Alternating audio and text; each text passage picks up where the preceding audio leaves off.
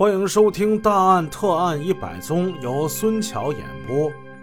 下课的铃声骤然响起，叮铃铃！哎，同学们一股脑的就涌出了教室。他们来到操场上，撒欢似的玩了起来。四十多分钟的一堂课，把这些天真活泼的少年束缚的死死的，坐在那里动弹不得。现在他们要用这十分钟的课间休息得到补偿，尽情的玩，尽情的笑。十六岁的赵明月也像一只冲出笼子的小鸟，跑出了教室。他恨不得一下跑到操场上，和同学们一起踢踢球。虽然十分钟是很短暂的，但抓紧时间玩一阵，那也是很开心的呀。走廊上，前面有一位姓陈的同学在前面走着呢。赵明月笑着过去拍了他一下。前面的陈同学一回头，就见赵明月往旁边一躲，他的后背就碰到了一扇窗户上。突然之间，赵明月他跪了下来，随即就倒在了地上。他的面色苍白，不能说话，只能长长的往外喘气。嘿，起来！你小子装什么装？聊闲是吧？陈同学以为赵明月故意装成这种样子逗他呢。你起来，你起来！你拍我干什么？哎，他发现赵明月情况不妙，不太像是装的。你别吓唬我呀！你起来，你怎么了？他大吃一惊。哎，你别吓唬我！老师，老师！你说话呀，你 你！赵明月双目紧闭，脸瞬间就跟纸一样白，一声不吭。走廊里这其他有的同学也就发现了，大家叫嚷着：“不好啦，老师，老师，赵明月他不行了！”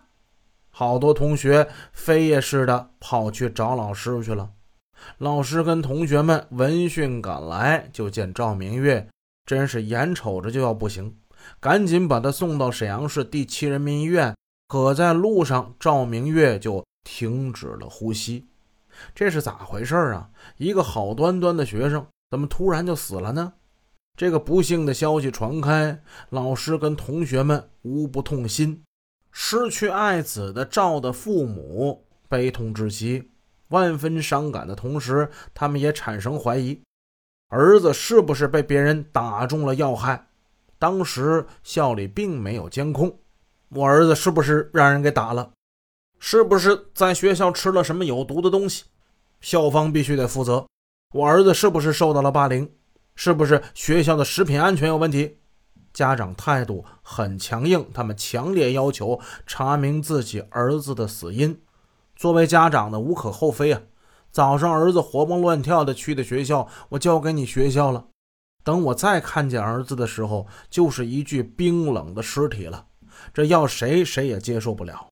那个和赵明月一起闹着玩的同学，姓陈的那位，还有他的家长也是忧心忡忡，十分紧张。我没碰他呀，我碰都没碰他。两个孩子就是闹着玩。碰都没碰一下，那个人撞了一下窗户，马上就死了。人命关天，说不清道不明，弄不好，这叫粘包赖呀！粘包赖，东北话，嗯，这不粘上以后，这不倒霉吗？在这种情况之下，医生没法介入了，只能由法医介入这一案情。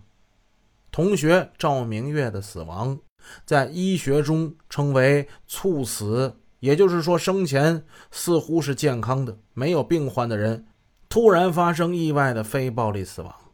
猝死者一般只在二十四个小时之内死亡的人，死者常常在几分钟、几小时内丧生，没有医治的机会。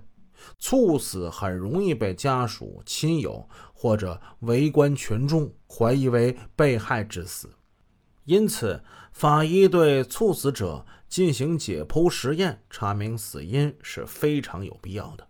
在征得了家长的同意之后，沈阳市公安局刑警支队罗法医、张法医等人解剖了赵明月的尸体。他们打开死者的胸腔之后，发现死者的心包腔增大，内有积血六百毫升，主动脉声部呈囊状扩张，成为瘤体。在肿瘤体后壁见到了一个长五点五厘米的横行裂口。组织学检查，瘤体左颈总动脉、左锁骨下动脉、胸主动脉、肺动脉、冠状动脉均见管壁中层弹力纤维有不同程度的断裂、增粗、融合及溶解，弹力纤维小片状消失。在通过对尸体的解剖后，赵明月的死因基本已经查明了。